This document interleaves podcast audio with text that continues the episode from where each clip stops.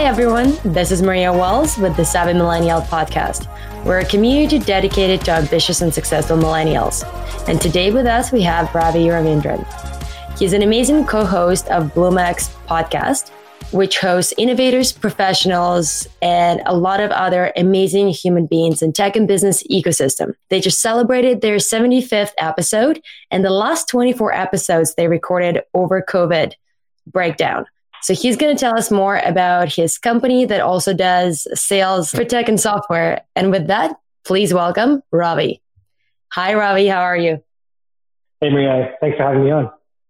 Thank you for coming uh, and spending some time with us today.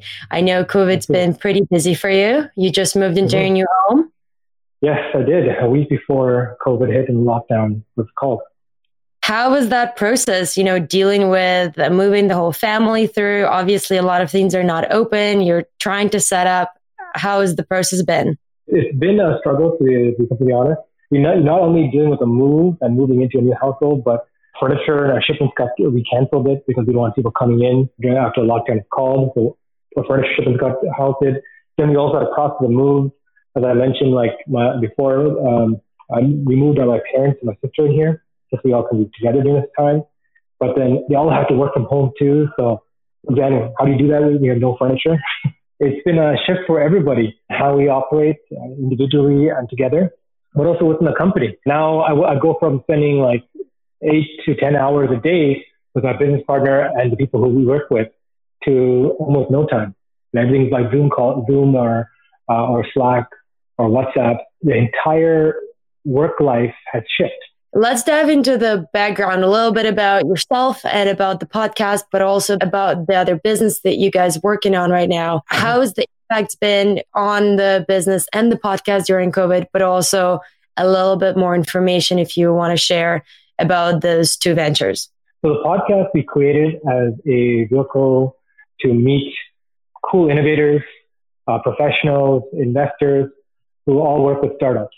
And it was, it was mostly out of an interest project that became like a real mechanism to spotlight cool companies and emerging technology. But what our main line of channel, what we do is sales for, again, technology companies for emerging technologies and cool new concepts. So basically, like our main business is sales for uh, SaaS for SaaS, sales as a service for software as a service. So in Toronto, especially, there's all this huge emerging market of, of all these innovators creating new products, a lot of SaaS companies, but a lot of technologies in general. And the issue is the skills required to build out a product is different from the skills required to sell a product and move it within the market. And companies get stuck in the growth curve of not being able to grow after you know the founders or the people who initially started the company, they exhaust their initial re- reserves of clients to talk to, relationships they have. Uh, they have to now hire and maintain a sales team who can do that on their behalf. And a lot of people, especially product-led teams, have really struggled with this because they don't understand the mechanisms, they don't understand the process, how to do that. And this is where we come in. And we kind of act like almost like VP of sales, an embedded team, help build out your sales pipeline, help understand who your target customer is, build personas, build scripts, and then deploy an arsenal of sales resources, aka agents, uh, BDRs, SDRs, sales managers, and build a team out specified to deliver your product project. It's been very lucrative. So you're finding that even during COVID, the things for you guys didn't slow down because I assume a lot of companies are trying to sell more and trying to figure mm-hmm. out how to navigate the landscape. So you come in pretty handy. Absolutely. So we work with a lot of essential businesses that are still operating during this time. The medical technologies industry is going through a radical transformation right now. COVID has completely changed the timeline of the modernization of medical technology. So what was like a 10 year gap in automation and tools that uh, would be naturally adopted by industry, it's being done like three years worth of growth we're seeing within three months. What usually took like seven to eight months of lead time of, to sell medical technology can now be done within days because there's hundreds of thousands of practitioners. I mean, you can think of anyone from not just primary care physicians, but midwives, nurses, psychotherapists, counselors, marriage counselors, like the list goes on and on. All these specialties within the medical industry that now have to work virtually. A lot of the workflows have to go, go to a virtual environment. have to shift into uh, using more tools to assess people online and digitally than in person. Totally agree. I mean, that's unfortunately, or maybe fortunately, we are getting there faster than we thought we would be getting because of the necessity. Yeah. Now, what companies yeah. do you think, or maybe you have them in your portfolio right now, maybe you're looking for new trends and new customers, but which companies do you think are going to be very popular? And which companies do you think people should look at starting right now? Maybe there is some white space in the market. Like, I don't believe in the idea of getting into a space just because it's hot, because a lot of times it takes a long time for you to get established as a company to get your product market fit, to understand what your product is. So if you chase a hot market, by the time you enter it and have a viable solution for it, sometimes you're too late, right? Or like you can get pushed out of the market very quickly. So, but like if you are in the happen to be in a space, if you happen to be interested in that space, definitely it's medical technologies is number one for me. Financial technologies, probably number two. I had a number three. Hmm, restaurant technology. E-commerce? restaurant technology. So e-commerce 100% as a, as a model.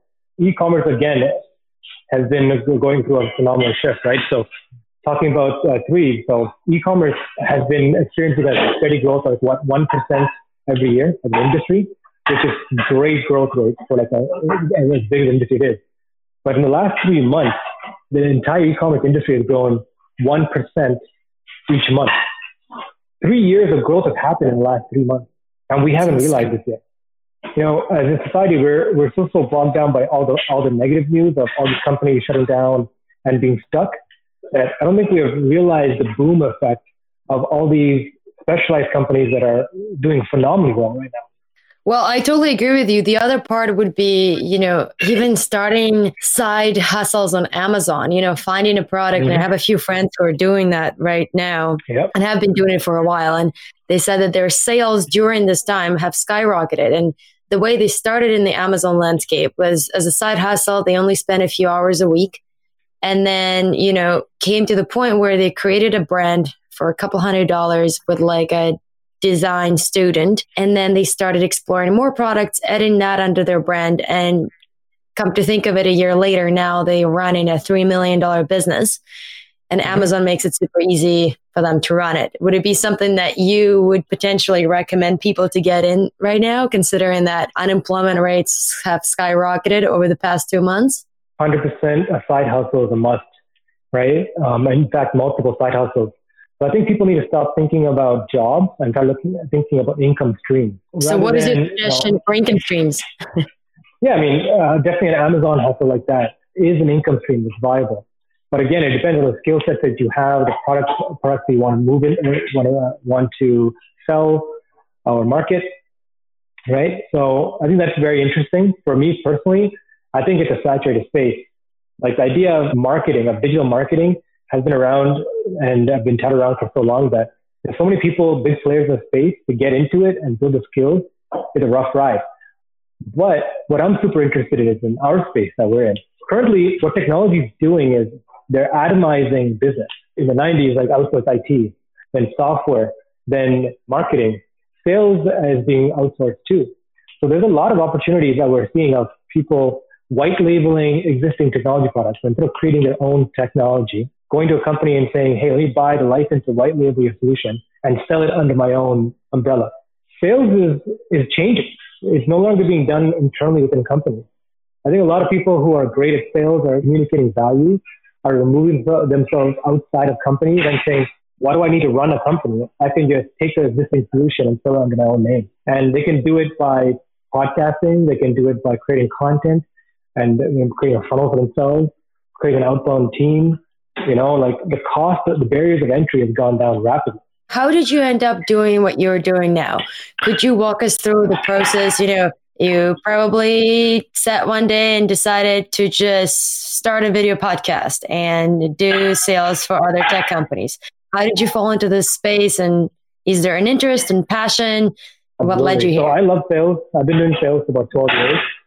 Um, in fact, one of my most personal, personal moments of growth, the biggest growth I've had, when I was one of one of the lead salespeople at like an emerging technology company in Toronto. And I built my career on that. I experienced phenomenal growth that, you know, I was able to able to grow from it. I was able to financially provide for my family from it. I got, you know, settled in life more because of it. And I'm thinking about sales as like, has always been an industry of, that requires, that gives a lot of freedom to people. So if you're a good salesperson, you can make money in any market. You can leave and go to Guatemala and do sales there if you can, right? Like, especially doing online, uh, if you can sell things digitally through video calls and cell phones. Like, it, it gives you freedom. It's a skill set that gives you freedom. Just like setting with Amazon, like automated channel or using digital ads to sell stuff, right? Doing direct sales, being able to communicate value, I think it's a skill that gives a lot of people freedom. So what we wanted to do was create a digital brokerage, right? That brokers deals between companies that have great products that are willing to get somebody to sell it on their behalf. And we pair it together with independent agents, independent teams or even construct specialized teams um, that can go out and sell for them. So we teach people all the time how do we how to become independent and become an independent sales agent, work for yourself, and uh, build an income stream that you can do for anywhere. I love it. So then if somebody wants to get into that business and somebody's looking right now at a career shift or a pivot, do you think that it's easy to start something new and get involved in what you're doing right now? What would be the steps that they need to take? Or what shift do they need to make in their current profession, job well, to, to be able to do it anyone, well? Absolutely. If anyone has a job right now, I highly suggest you don't leave it. Job secured income, I think it's become a. Uh, it's become a commodity. Um, there's so many people losing employment right now that anyone who has a steady income, I think should be blessed with it. But look into diversifying. What happens if your job gets liquidated? What happens if your company goes out of business or your department is no longer required, right? Or gets automated away? Whether due to the lockdown or due to automation, jobs are no longer secure. They're more ethereal than they, they've ever been. So use a steady income to fund yourself and you've a job to use jobs to learn, but definitely look into what can I do fractionally on the side and build up on my own to diversify my income. And just like investing in stocks or investing in real estate, you know, these are mechanisms that try to test the time to diversify income streams. But what can you do fractionally on the side? Efforts, small efforts that can make you money in the future, right? And that could be starting an Amazon store, but that could also be helping sell technology online, being part of the automation revolution without actually having to build any automation product. Is there a website you use to find those companies that are willing to offer opportunities to people to sell their products to white yeah. label? So we're building it. Our website is super out of date. Um, we haven't updated in a while. okay. Um, so this is exactly what we want to do: is provide this kind of uh, be a brokerage and show, hey, these are the companies that are willing to let go of their solution, either for a white labeling solution for you to sell on your behalf under your own umbrella, or you, that you can sell on their behalf with some training. So we're trying to atomize sales and remove it outside of the firm, outside of individual companies, so that when cool ideas come around, they're not limited to the ability of them to attract the right sales agents and build the right team to actually get it to market. All they have to do is build a great product and the market can respond to itself. So basically, once people decide to, you know, either start something on the side or start something new, they can come to you guys and you will either help them sell their product or teach them how to sell someone else's. Exactly. I like it. Now, what do you think are the essential skills to be good at what you do? And how would you recommend people to develop them? Yeah, I don't think it's necessarily a skill, but it's a mindset, right? um, you need, you need to have a sense of hunger, a sense of urgency for life. I like it. Yeah. And that starts by knowing yourself, knowing what your goals are, what you want from life, who you are, what your limitations are, what you're good at. I think a lot of people don't need to, need to take some time to get introspective. And moment you have that realization, I think it opens up a lot more opportunity for you on what you can do. Now, how do you recommend people pivot during this downturn? Obviously, 2020 is going to be rough. Recession is probably coming sooner than we expect. What do you think people should do? I mean, obviously, other than keeping their day jobs. yeah, uh, keeping the day job and getting as much of a cash cushion as they possibly can. Right, because things are shifting so rapidly. Talk about millennials. Like one of the things that millennials get made fun of a lot for is, you know, our generation don't buy houses like the previous generation. You just did. I just did. I, like you know, we broke a, a, a, milestone, but think about it, right? Like I'm I'm I'm 30 by my first house, and even then it was like you know long time coming. It was a very calculated decision. The previous generation, they were buying houses when they're in their 20s, early 20s sometimes, right? Right out of university when things are cheaper. The economy has changed, right? Like uh, I was listening to Grant Cardone, you know, who who's really into real estate and talking about that, about income streams. And he's telling us like, you know, the new generation doesn't buy houses. They, they, they rent. They don't buy cars. They finance. You know, they, they lease. Like our generation has seen the previous generation take on like an unseen, unseemly amount of debt and take 40 years to pay off a 25 year mortgage and seeing the process of like of being stuck in life and, and a job that we want to be ethereal. We want to jump around to the newest, coolest company. We want to be able to move uh, new houses, new places, like, you know, in more than once a decade. And I think that ethereal kind of lifestyle perfect for this kind of time because the fluidity of that, uh, that requires that, that kind of mindset to be in is perfect for the type of lifestyle that is going to become the new normal, where jobs are not stable, income streams can come and go, and you have to become more nimble. You kind of have to, you know, hone that solopreneurship mindset right now and uh, keep it probably for the rest of your life because at the end of the day, things can change quite fast. Now, in terms of, I know you mentioned Grant Cardone. What other people, advisors you follow, or whose content do you consume? You know how they say you're the average of the five people you spend the most of your time? So, in order would be Joe Rogan. Lately, it's been Lex Fridman, who's an AI researcher at MIT. He runs a podcast now. Third would be Gary Vee. It's the main reason I started a podcast, got on, and uh, got super into LinkedIn was because of Gary Vee yelling at me over, over Instagram to get on LinkedIn. Yeah, those are the main four. And then probably number five would be uh, Grant Cardone, just on mindset of uh, sales and driving forward in life. I love it. And then you obviously use their podcast, their social media now. Any books that you've read recently or ever that are amazing and really could provide a lot of value? Over the past year, I got really into the idea of really enough consciousness, like what makes us us. And a really interesting book that kind of changed the way I think about the mind and how we work. Uh, it's a French author. Let me just get it up here. Yeah, The Origin of Consciousness by Ooh, Julian like- Jaynes. Right? And I really like this kind of thinking because it, it forces us to think about consciousness as something that evolved. So meaning there's like a primitive version of consciousness before, and that's still locked away in our brains and how that infl- inflates our thinking and how it comes into our state of being.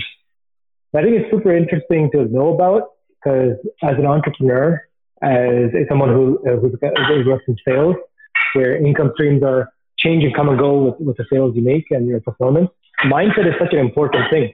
To have to control your emotions, control your anxieties, your stress levels, differentiate your days. To know yourself is to self-actualize is to be powerful, right? To be effective, to be productive. I like those kind of thinking. So I've gotten really into that, those kind of books lately. I like it. Now, you mentioned before how hunger is important. Where do you think you got your hunger? And do you think that's something that everyone has inside them or it's something that has to be cultivated? Uh, I think it's both. I think everyone has hunger inside of themselves. A lot of people have it deafened either by uh, just being spoiled in life and have opportunities to be presented to them, or two, just never had a mechanism for for making use of that hunger, like for actually uh, satisfying that hunger, right? So a lot of sales, especially sales management, having been a sales manager a lot, is you're trying to feed people's hunger, trying to figure out what makes them hungry for life. Is it money? Is it possessions? Is it vanity and showing off? Right? Like you know, is it self-acclamation? Like what, what is the motivation uh, behind people? I think everyone can benefit from having a growth coach or like a performance coach or a manager or a mentor, somebody who keeps you accountable to yourself, who, keep, who asks you trying questions for what you do. Because on the other side of that discomfort is growth. Uh, the other side of being pushed forward is growth, right? And not enough people are pushed forward in, in directions that make them uncomfortable to experience growth. I totally agree with you. I mean, a lot of people also mention that, you know, sometimes they don't have the time for growth coaches and uh, sometimes there's not enough resources.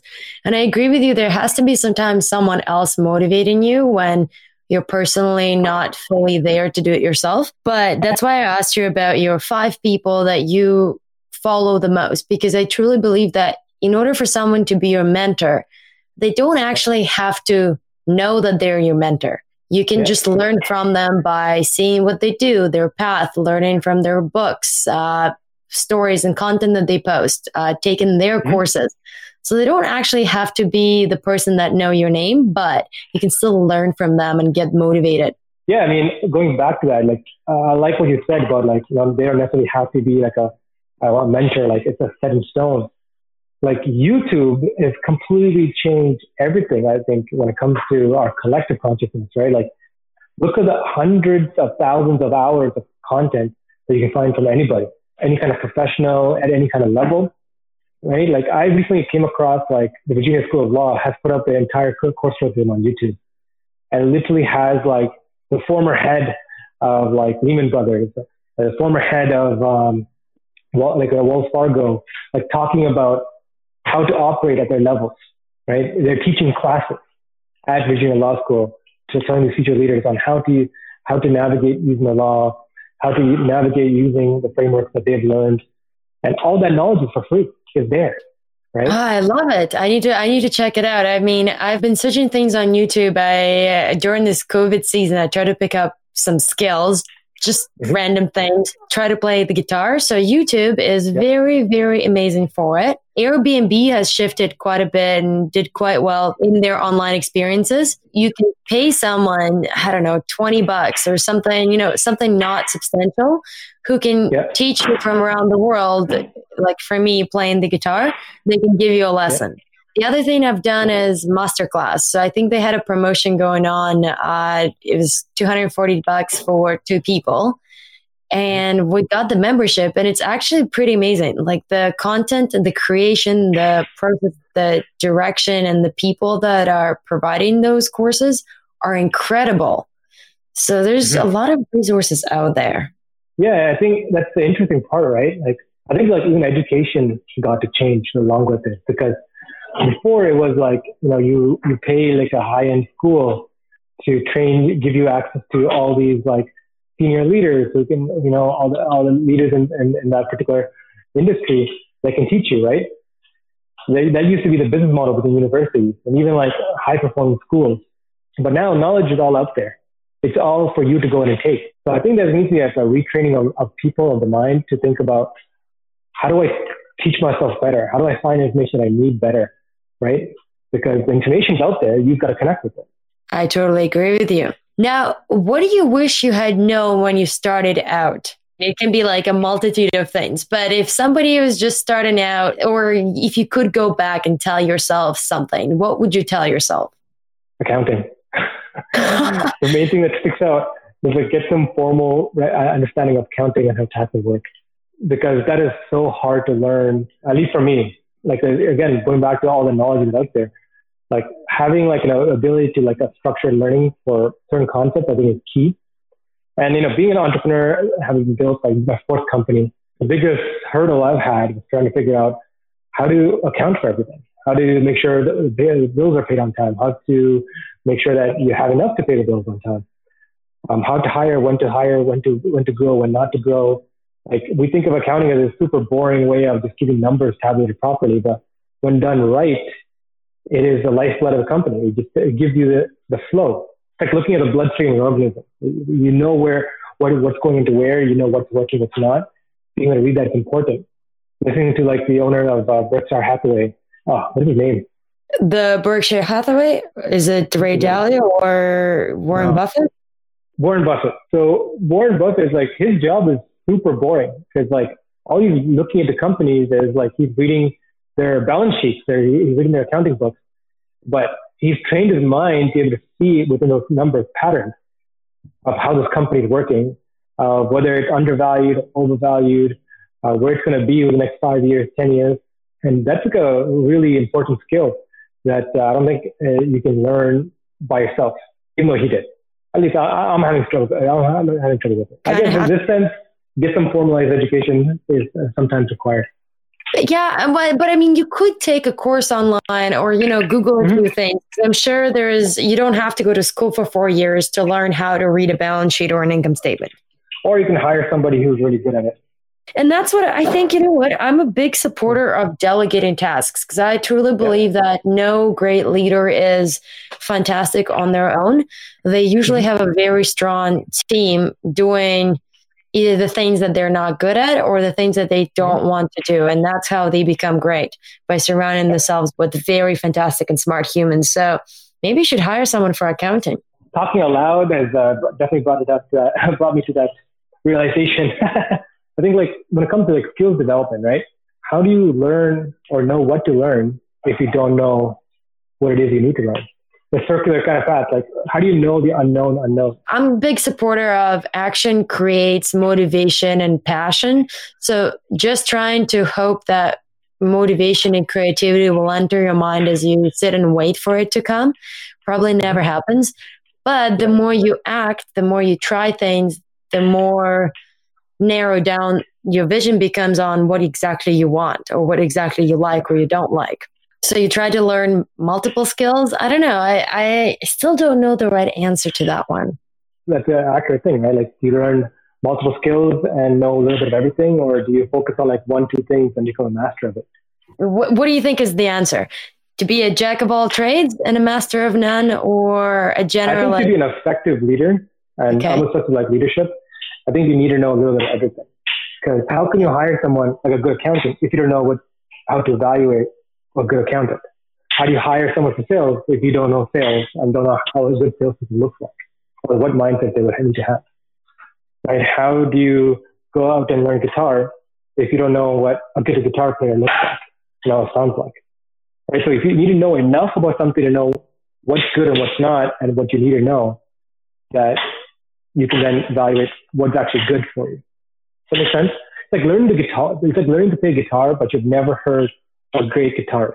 You just have to learn things and be good at a lot of things in enough ways where you're not a professional, but you can understand uh, how to at least evaluate things. I mean, I see that a lot with tech companies where co founders are not technical, but they understand enough about the code and how the software operates in order to understand what they need to fix, who they need to hire mm-hmm. but they're obviously not coders. So I totally agree with you on that. Going back to that, the millennial aspect of this, right? Like the finance side, as I mentioned, like obsessed about learning more about finance because it's a lack of formal training that you know our generation never got. We never got it in high school. We never learned it in school. We never learned, never learned about mortgages again properly, let alone high finance, right? And I've got obsessed into after watching like people like Warren Buffett talk, Ray Dalio talk, and people who run these hedge funds and financial firms, start realizing how limited sometimes your thinking is. Because I was always like, you know, as growing up as, an, as like a entrepreneur, I want to build companies. You always think accounting is something you do is like a very small subset of the business. You know, you, you're putting numbers down, you're keeping track of what, who owes what, and all that, all those kind of things. But then start looking into these senior leaders of what they do and how they mindset they work with their numbers and understand that these financial companies, there's so many I guess, financial instruments they can utilize to drive business forward. Listening to these people talk, like, you know, you learn something like, uh, you learn some kind of terminology, like, uh, you listen to Ray Dalio, he started talking a lot about what's the delta. The delta is this, this is the delta of, of this company, of this, of this transaction. Like, you know, thought, oh, cool, you know, start looking into that fundamentals, right? Listen to uh, venture capitalists, right, who invest into companies. I recently learned what like a warranty is you know, a tag along phrase, like tag along um, contract that can be built into the initial buy of a sale that can give the rights of the warrantier to buy stocks at a cheaper discount later on. That's something that you would never have like, learned if you don't know what you're going to look for. Absolutely. Or if you're not interested in the topic, or if, I mean, you, you probably didn't get an opportunity or a chance to go to school and receive mm-hmm. formal financial education. But even then, I mean, I went to school and uh, I don't think warranty was specifically described uh, in school, and it's something you yeah, really no, learn how to apply it.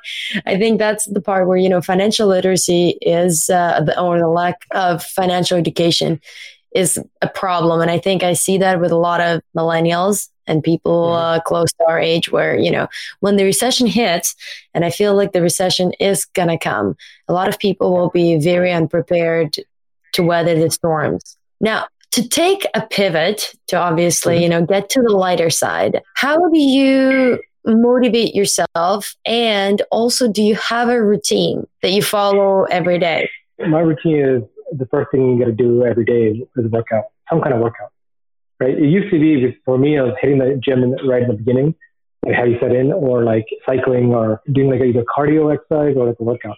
But not being able to gym is uh, drastically affected by performance, right? Because like the energy you get out of a heavy rush workout in the morning is unparalleled and gets you pumped up and ready to go. During lockdown is like, what can I use around the house pull up bars, free weight, like whatever weights I have here. I don't have, I don't really have much. Um, you can use to like at least to get a sweat in. That's that's super important for me. I would value like physical health being the first thing you got to prioritize throughout your day, so you can power you to to achieve your, your goals to get to the next level. I love it. No, I totally agree with you. I mean, I have been slacking on my gym routine, not gonna lie, mm-hmm. but but I've been getting out on jogs and bike rides during this COVID season, obviously physically distancing myself, but that's my way to stress relief and uh, find some mindfulness and, you know, manage my anxiety. Now, yeah. what would be your tips for managing the stress during COVID and beyond? Do you have any hacks? Drinking and video games, does that count? it, it does. You know what? I don't think people give enough credit to their leisure activities. Everybody usually tries to hide those, and I think those are important. What's your, I guess, routine on the weekends? Do you go to bed at a certain time? Do you wake up at a certain time? Do you still work out? How's your weekend differ from your regular weekday? Yeah, I mean, anyone who knows me knows that like I hate the whole nine to five mindset, right? Where you're designate yourself uh, this is a weekend time for partying and relaxing. This is the time for me to work. I have a blended lifestyle, I guess. The weekend blended. definitely is more, more more for like family time and all that kind of stuff. But I still wake up at the same time. I'm still doing work. I still got it like you know like Sundays are more for like especially I try to reserve like purely for family and getting the family stuff done. But I'm still checking emails, still working out in the morning, still working at the same time, still sleeping at the same time. I'd like to keep like a, uh, a consistent consistency throughout my day. How about yourself? Like, do you follow uh, follow a different pattern? I mean, I clearly do the, you know, the nine to five. That's my that's my yeah. routine. I do agree with you. I have to work out every day. Now, what considers to be a workout, I used to be in that mind trap that you have to work out two hours a day every day, and I used to be in that fairly unhealthy mindset. I would say because I think the intensity of your workouts matters. So I started doing intermittent fasting, first of all, because it helps you to reduce inflammation in your body. And I started working out for about 30 to 45 minutes a day. And high intensity, it's either very fast paced jog or weights or HIIT workout. And I found that's way more beneficial for me than anything else before I, I was doing previously years before. Uh, now, in terms of going to bed, I used to be a very much of a night owl. I loved staying up until two in the morning, whether it's reading or writing or searching online for something, great ideas. And I thought that, you know, it kind of gave me that relief because I knew that during night, a lot of people are sleeping and you kind of have this advantage. But I also realized that sleeping only five hours a day is very not healthy. I don't know if yep. you read the book uh, Why We Sleep. It's a very good one. I mean, it puts a lot of things in perspective. I mean, we all know you got to get enough sleep, how crucial it is for your hormones and your and your organs. But the book really puts a lot into perspective, and uh, it talks about how your body works, and that you know we might convince ourselves that it's enough to sleep five hours. It's not. On average, I think people need seven or eight hours. So I go to bed at around 10. I try to wake up at seven, maybe sometimes before. And then uh, the rest of the time, it's uh, working, workouts, and creativity and uh, podcasts. Do you go to bed early? I don't think so. I think you're a night owl. Nope. I'm a, such a night owl. I am not functional in the mornings my peak efficiency is probably 6 p.m. till like 2 a.m. What? Yeah. Do you think that'll ever change? Um, I've tried desperately, right? Especially this year. So my business partner Henry, he's he's a morning person. So when we first started uh, working together, you know, I'll be up like 2 a.m., 3 a.m., sometimes 4 a.m., sending out emails, proposals, packages uh, over to him, and he he's up at like five o'clock in the morning. You know, does his meditation, hits the gym, and by six o'clock he's on the emails. He, he sees what I sent him like two hours ago, and he's acting on it. And it was such a tag team uh, benefit, right? And like by the time I'm up and and, uh, and operational, he's finishing up his workday and telling you know giving me me updates. I pick it up from his inputs and I'm I'm running right. And we had such a tag team that we're combined. We're operating at like 16 hours a day. Perfect. That's a perfect partnership because both of you are just efficient. Now, what time do you get up? Um, I generally try to be up, but my alarm's at 8:30 and I get up at nine, which is pretty super late. But you know what? I'm I'm up till one o'clock most days. Yeah, you would still get enough sleep technically if we think about it, because you you don't go to bed at one and wake up at five. You you actually get your full full rest. I like that. I try to, yeah. One o'clock is like my cutoff. I, sometimes you're up till two, but yeah, even then, eight to eight to seven hours, uh, you need to get that in. Now, why one o'clock? What do you do from the you know ten to one, like that ten p.m. to one a.m.? Are you full productive mode, or are you just finding yourself oh, searching? Oh, yeah and that requires like high creativity or or like like high level thinking, I leave for the evening. So like podcasts, uh, talking to clients, you know, team meetings, all that stuff happens in the day and is draining. But for whatever reason, for me, when the sun starts going down, 6 a.m., 7 a.m., it's like 6 p.m., 7 p.m. hits, right? The darker it gets, the more hyperactive my brain gets, and I can start diving into like more like deeper level thinking. Like I need to get a, put together a proposal for a client. That's the time I do that. If we need to like think about restructuring our website or or like a graphic design uh, feedback I have to give back. Like that's that's the time to do it. I love it. I'm gonna I'm gonna try that. I'm gonna take a page out of your book and uh, Are you an try. I used to be, and then uh, you know when you get into relationships, uh, you yeah. kind of have to adjust. so I, I yeah. adjusted, and uh, I like the new normal. I find that I'm very tired right now in the evenings, uh, by 10 p.m., I need to go to bed. But maybe I should just power through it and just wake up a bit later and uh, find the creative mindset. Because I used to be just like you, and I used to love the no noise. Your phone yeah. is silent, your inbox is silent. It's just your time to do your thing. I like it. Right? Now, what would be your superpower? Moving things by freaking mind. That'd be the best. I like it. I like it. If you had to point out a weakness, one or 2 mm-hmm. or none, what would it be? Or an hmm. area of an opportunity for improvement? That's a good way of softening the blow. For me, my biggest crutch has always been like time management, right? Time always escapes from me because like I get inspired by ideas at random times. I, I need to dive into them. My time gets thrown into random directions for the day. And I've actually structured my life so I'm more fluid. So like, you know, I try to focus on one great problem a day. Like, you know, how, how is the power of one? If I have one thing taken care of today, I'm happy. Everything else is extra. And the reason I do that is because like managing time is such a drain, right? Like, I, I don't know about you, but like, I'm not one of those people who like can like organize my day to the hour. Like, oh, I'm scheduling this in this hour, this hour, this hour. For the most part, I do because you're forced to you know, in order to function in society uh, at a high level with other people. But trying to keep fluid is so, such a premium for me, right? So I can focus on things that I want to do in the day rather than what I, I'm forced to.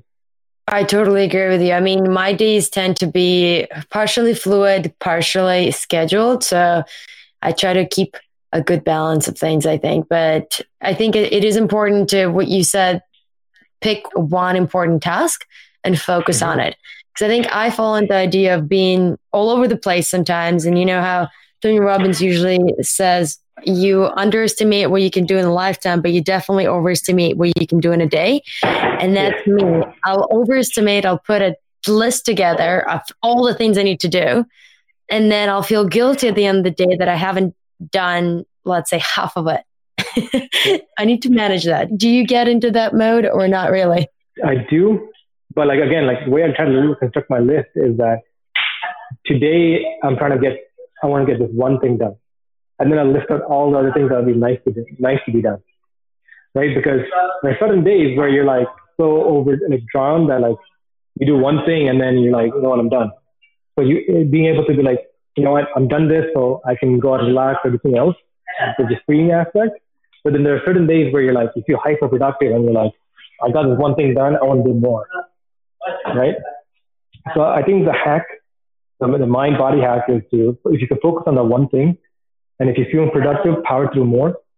And if you're not, gives you the flexibility to move on. I like it. So now, as a high performer, you probably feel sometimes guilty. How do you mm-hmm. deal with this self uh, self loathing and guilt? so alcohol's for right. Video games and alcohol. Got it. Perfect. alcohol. I like it. Okay, well, on this note, every single guest that we have on the show, we ask the following A millennial is, a millennial should be, and a millennial is not. Are you ready? Mm. A millennial is. A millennial is fast learning. Fast learning? Yeah, I am. Uh, like I think rapidly learning is what I like it. Is defined as. I agree because I think, I mean, they do say that our attention span is 12 seconds uh, or less, kind of less than a goldfish. Mm-hmm. But I think that's mm-hmm. because we've grown up to absorb information so rapidly and switch so fast, as you said. So I totally agree with you. A millennial should be rapidly adaptable. Ooh, I like that. It's very, very reasonable, especially right now. A millennial is not. A millennial is not lazy. Ooh, I like it. I like it. Mm-hmm. I totally agree with you. Now, what does the future hold for Ravi? Short future, long term future, whatever you want. So I just recently shared my scary audacious goal for my future, right? What I want to be doing in the next 20 years is being part of or, or running a company that is mining space, space mining. Space mining space mining. I think it's going to become viable in a lifetime. The Canadian government just opened up the procedures on how it's opening up space exploration for the private agencies. And the timeline is 2030 to begin that operation. Okay, that's crazy. Now, like, how did you get into this? What passion drives you in that space? Are you going to become friends with Elon Musk? Because I feel like he's going to be pioneering. Have to. but uh, absolutely, like I think like SpaceX is going to provide the rocketry. Virgin Galactic is going to provide like space tourism and get people more interested in space. Uh, Blue Origin is going to provide more of the infrastructure for delivery and, and for supply chain in space. So I think these, a lot of like private and public interest are going into building infrastructure for doing space exploration. And I think it's going to be an industry that's going to be developed in our lifetime, especially within like 20 years. And all plans are pointing towards that. And I've had this interest since forever. Like, what little kid doesn't dream of like, you know, a rocket ship and being a spaceman, right?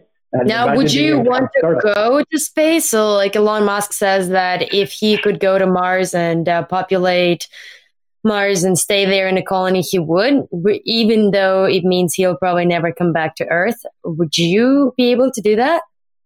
I would be like the 2000th or the 20,000th person. You know, I'd go after it and try to test it. Like I love the sense of adventure, but for me, what really fascinates me is the problem solving side of it. I'm sure there's more than enough people willing to be astronauts and take the pioneering risk of going up there and, and trying to develop a lifestyle. But I still think there's a lot of problems we solve down here. And part of space and exploration is, is, is going to provide the resources to solve a lot of real world problems, like earthbound problems. I love it. So at one point, BLUMEx is gonna pivot and start doing more on the SaaS or. I don't know if it's gonna be. I don't know if it's gonna be BLUMEx, but it'll definitely be something I want to do personally in like 10, 20 years. Like looking into how we can, you know, get into space exploration. That'd be cool. I love it. Okay, well, I'm excited. I'm excited to see what happens and know where you guys are gonna go in 20 to 40 years and follow the progress. Hopefully, you're not going to depart anytime soon to Mars. Now, if people want to get in touch with you, uh, learn more about your future exciting projects, maybe space exploration, maybe the podcast, or where do they find you? So we actually created a platform called Sitch that ties together all social media accounts together. So Can you spell it? sorry, S I T C H S. Perfect. Sitch. Okay. Right. So sitch.app slash BLUMEx or sitch, sitch.app slash Ravi, and you'll find all my social channels, all the company social channels, our podcast, everything will be there. Perfect. Well, I'll link it also in the in the show notes so people can easily just click and find everything they need. Thank you so much for coming on and sharing everything with us from your background to your future plans in the next 20 years. You're fantastic. And I'm excited to have you guys again on the podcast in a little while once you maybe update the website or once you have more exciting projects coming up. Thank you, Maria, for having me.